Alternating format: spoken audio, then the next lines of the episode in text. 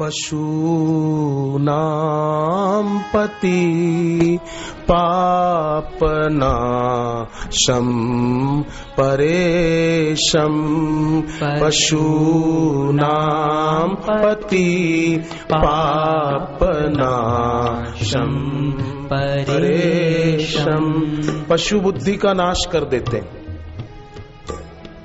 पाप का नाश कर देते हैं। और गुरु कौन है? गुरु परमेश्वर। है दिखाई न दे तो हमारी आँख की कमज़ोरी है। सूर्य छोटा दिखता है, धरती पर से वो हमारी आँख की कमज़ोरी है। सूर्य इतने छोटे नहीं है। पशूनां पति पापनाशं परेशं पशूनां पति पापनाशं परेशम् गजेन्द्रस्य कृतिं वसानं वरेण्यं गजेन्द्रस्य कृतिं वसानं वरेण्यम गुरु कौन है? वरण करने योग्य है। गायत्री मंत्र में वरेण्यम शब्द आता है। ओम भूर्भुव स्व तत्सवितुर्वरेण्यम। उन्हीं का वर्ण करो। ईश्वर, परमेश्वर, जगदीश्वर, ये जो वर शब्द आता है। युवक, युवतियाँ बोलते, मैं इसका वर्ण करूँगी, मैं इसका वर्ण करूँगा। अभी आँख में गहराई नहीं है।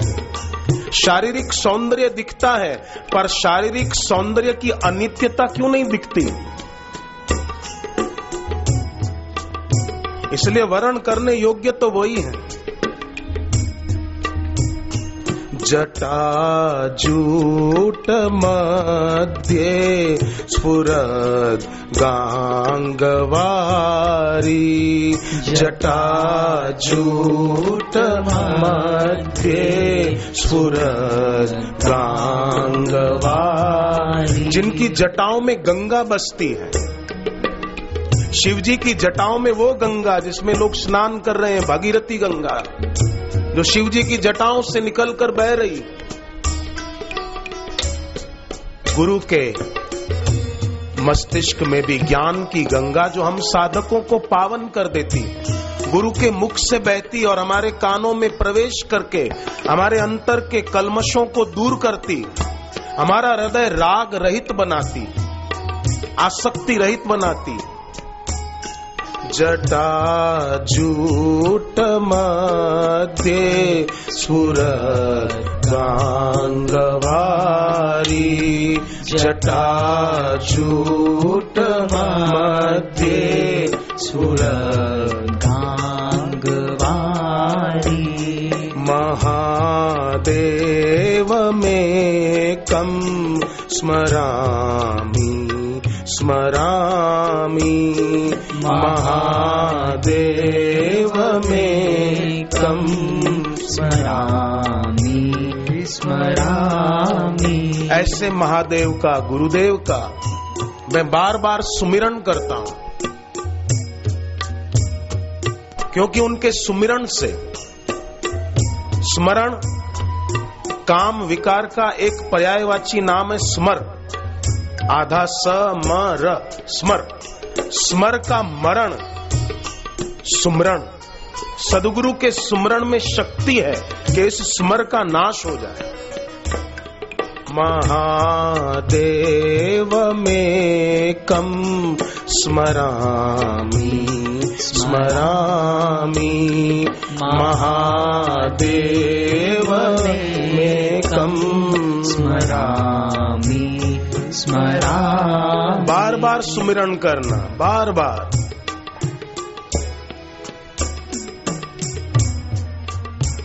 दिन में, रात में कभी भी आँखें बंद करके देखें कि मेरे अंदर किसका चेहरा, किसकी आकृति बन रही है।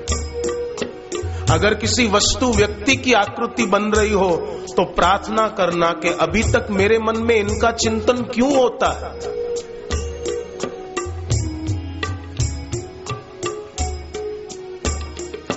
महेशं सुरेशं सुरारार्तिनाशं। महेशं सुरेशम् सुरारार्तिनाशं। विभूं विश्वनाथं विभूत्यङ्गभूषं विभू विश्वनाथं विभूत्यङ्गभूषं महेशम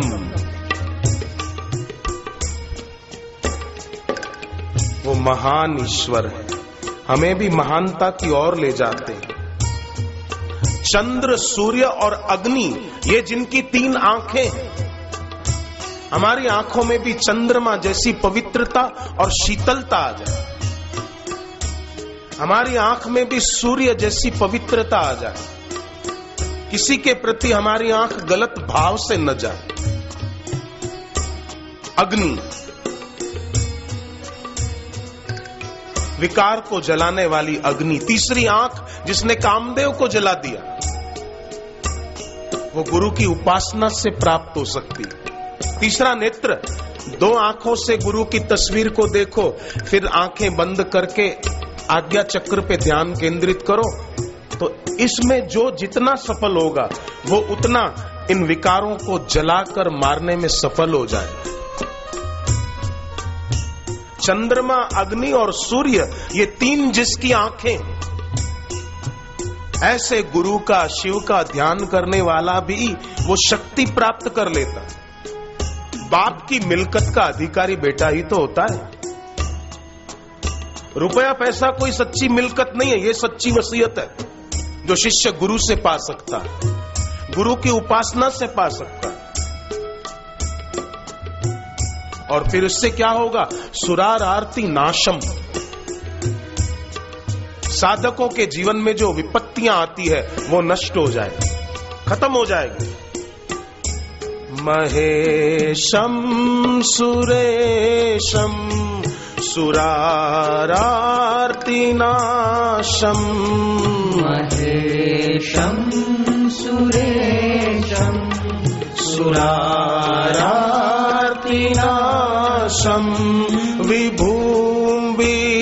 विश्वनाथम विभूत्यङ्गभूषम्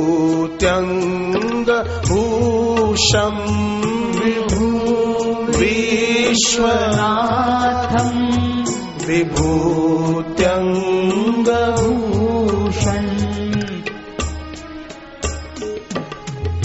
विभू माने समर्थ है। असमर्थ नहीं है गुरु। समर्थ गुरु का ध्यान करने वाला शिष्य भी समर्थ हो सकता है। किसी भी परिस्थिति में वो अपनी भक्ति को, अपनी उपासना को बिखरने नहीं दे। घोर दुखद परिस्थिति आ जाए, फिर भी उसकी भक्ति और श्रद्धा में कमी ना आए। गुरु विभू है और विश्वनाथ। सबके नाथ है। ऐसा नहीं कि खाली अच्छे काम करने वालों के ही नाथ है। अगर किसी से कोई गलती हो गई तो उसके भी नाथ है। विश्वनाथम। विश्व में तो सब आ गए।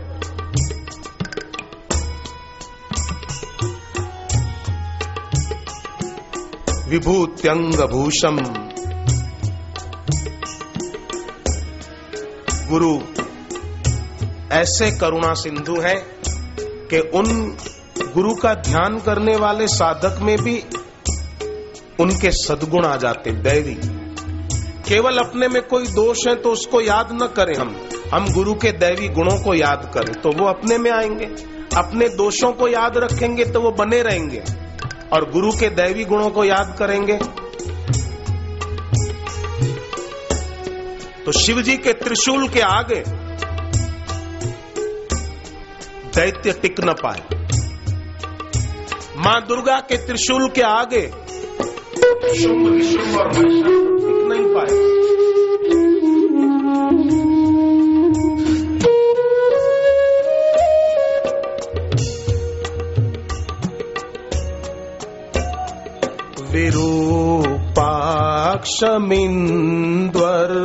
कवन्न त्रिनेत्रम्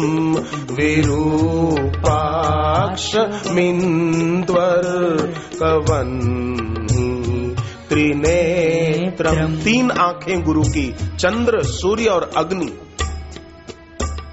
सूर्य को अर्घ देते समय ये भाव करें ये मेरे गुरु के ही नेत्र हैं। पूनम की रात को चंद्रमा को अर्घ दे तो भी ये भाव। सुबह दीप जलाकर बैठे तो ये भाव। गुरु के सामने बैठे हो, तस्वीर के सामने हो तो भी ये भाव। और तस्वीर तो बोलने के लिए बोलते हैं, पर जो वास्तव में शिष्य होता है, उसके लिए तस्वीर नहीं होती, उसके लिए तो गुरु होते हैं। उसको तस्वीर नहीं दिखेगी। जैसे एकलव्य को द्रोणाचार्य की मूर्ति नहीं दिखती थी, द्रोणाचार्य दिखते थे। मीरा को कृष्ण की मूर्ति नहीं दिखती थी, कृष्ण दिखते थे। चैतन्य महाप्रभु को जगन्नाथ भगवान की मूर्ति नहीं दिखती थी, जगन्नाथ भगवान दिखते थे। तो हर साधक का ऐसा भाव है। तो फिर उस साधक को कदम कदम पर गुरु की कृपा के अनेकों अनेक अनुभव होते रहते।